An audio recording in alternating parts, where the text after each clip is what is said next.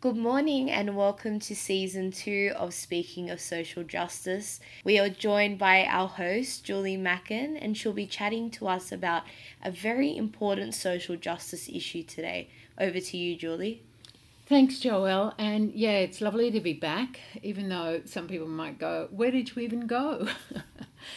but during the break, along with a lot of people, I've been looking at the kind of developing national conversation around the voice, the statement of the heart, and the need to have Indigenous voices within the Constitution, at least is the first step in implementing the Uluru Statement of the Heart.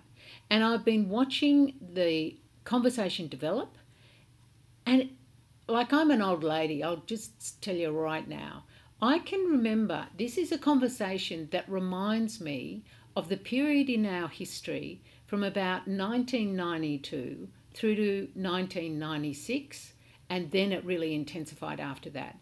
What I'm talking about is up until about 1996, for a period of time from, you know, I think probably about Gough Whitlam onwards, we as a nation were involved in the really vital work of nation building by confronting the truth of our past. For the first time in 200 years at that point, white Australia was confronting the reality of a violent colonisation of this land. We were finally waking up to the fact that it was stolen land, that it was a stolen generation. We stole culture, language, and land. And actually, non Indigenous Australians have grown very wealthy off the back of stolen land. During this period of time, it was about 25 years, from about 72, 1972 through to about 1996, we were having a big national conversation about who we were and what was the truth of our origins. It was a time of enormous debate and upheaval and questioning. It was a time rich, really rich in inclusive, dynamic cultural events. You know, I remember the demonstrations. I remember oh, so much, you know, black theatre, debates about treaty, debates about who we were, debates about what what what is our national anthem? What should our flag look like? What is the truth of who we are as a people? And it was really tumultuous and really heated, as it should be. You know, anyone who tells you nation building is about putting a tunnel underground has never been involved in nation building. This is the stuff that actually creates a nation we can all be proud of. That whole debate finished in 1996 when Australia decided they'd had enough of that, that they would not look back, would not engage in what John Howard called a black armband band version of history, and we would all have a comfortable and relaxed life on condition that we didn't look back and we just thought a happy thought and got on with the business of looking after ourselves. Bad things have happened over the last 25 years as a result of that decision.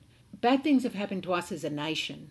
You know, there has been a kind of ennui, an apathy, and of course, that was managed by annihilating the symbolic value of things like saying sorry, of recognizing the truth of our past, in preference to a pragmatic kind of five point plan on how to become a better people. But what I'm seeing in this debate is once again, Aboriginal Australians and Torres Strait Islanders are coming out and offering us the most extraordinary invitation an invitation of such generosity and kindness that we can once again together know who we are as a people, make amends for harm done, tell the truth to each other, and, you know, one day all of us welcome to this country. Like the, the statement of the heart is an extraordinary act of kindness. And that creates symbolic space for us. And it's a metaphoric space for us. And the lovely thing about metaphor and symbolism is they're spacious. They create room for all of us, they create possibility and potential. They are inclusive things. And I'm just watching it being smashed to pieces again by calls for practical, pragmatic, five point plan, 15 point questions. What does it actually mean? We can't vote for something we haven't already nailed down. We are once again proving ourselves to be a people that cannot live with the openness and excitement and potential of a symbolic gesture. Never underestimate the power of symbolism. Mate, I'm a Catholic. Trust me. The symbolic it carries power.